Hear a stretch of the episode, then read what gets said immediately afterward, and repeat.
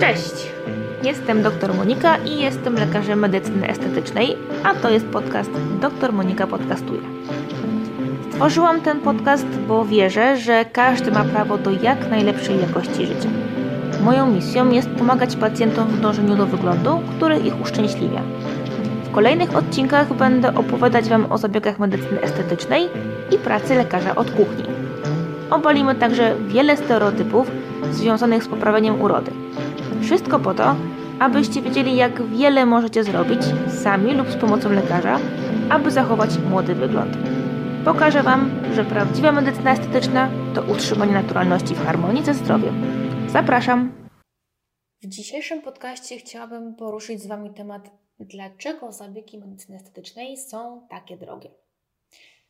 Pomimo rosnącego zainteresowania zabiegami medycyny estetycznej, cały czas istnieje przekonanie, że jest to coś luksusowego. Przede wszystkim tego typu zabiegi nie są nam niezbędne do codziennego funkcjonowania. Nie ratują nam życia ani zdrowia. Ich siłą jest to, że znacząco podnoszą jakość i komfort naszego życia. Po drugie, potrafią też sporo kosztować. I tutaj często pojawiają się pytania, dlaczego tak drogo? Czy są jakieś promocje? Na promocję zapraszam do polskiego supermarketu, natomiast na krótkie wytłumaczenie, dlaczego ceny są jakie są, zapraszam tutaj. Co ma wpływ na cenę zabiegu? Na cenę zabiegu składa się wiele czynników. Po pierwsze, zastosowany preparat.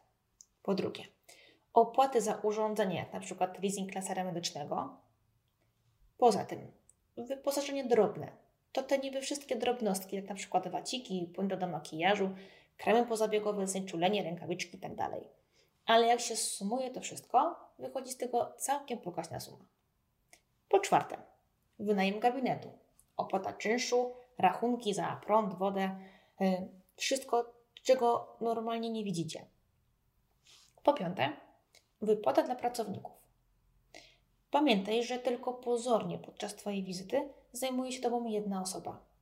Za tą jedną osobą ukryte są inne, bez których ta wizyta nie doszłaby do skutku, jak na przykład pracownicy recepcji czy administracja. Po szóste, opłata za utrzymanie czystości, odpady medyczne. Po siódme, opłata za utrzymanie ładnie wyglądającego gabinetu, do którego chce się wracać. Pomieszczenia publiczne zużywają się o wiele szybciej niż mieszkania, w których przebywają jedynie domownicy. Remonty, malowanie, zmiana wystroju to też jest wszystko wliczone w cenę wizyty. Największy koszt. Cena preparatu. Rozwinę teraz punkt pierwszy, czyli to, co pacjent zrozumie najbardziej, ale czego może nie być do końca świadomy. Czyli cena preparatu. Na rynku dostępnych jest cała masa różnych produktów. Jak w każdej innej dziedzinie, znajdziemy preparaty tańsze i droższe.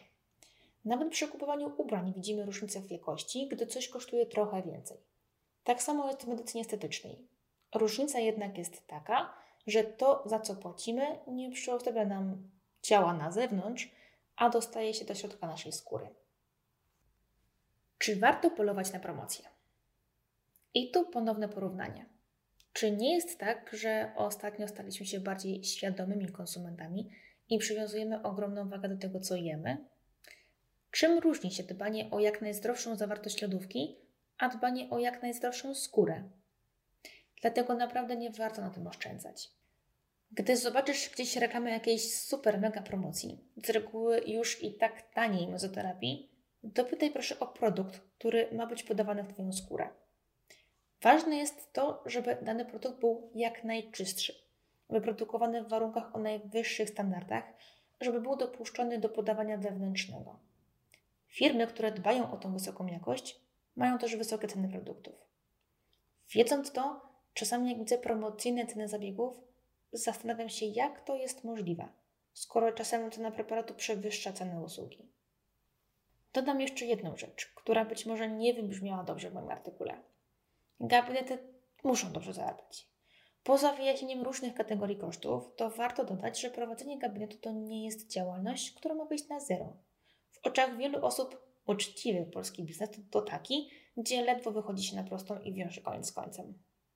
Prawda jest jednak taka, że tylko wtedy, gdy biznes jest zdrowy i dobrze zarabia, to pacjent może liczyć na najwyższą jakość opieki.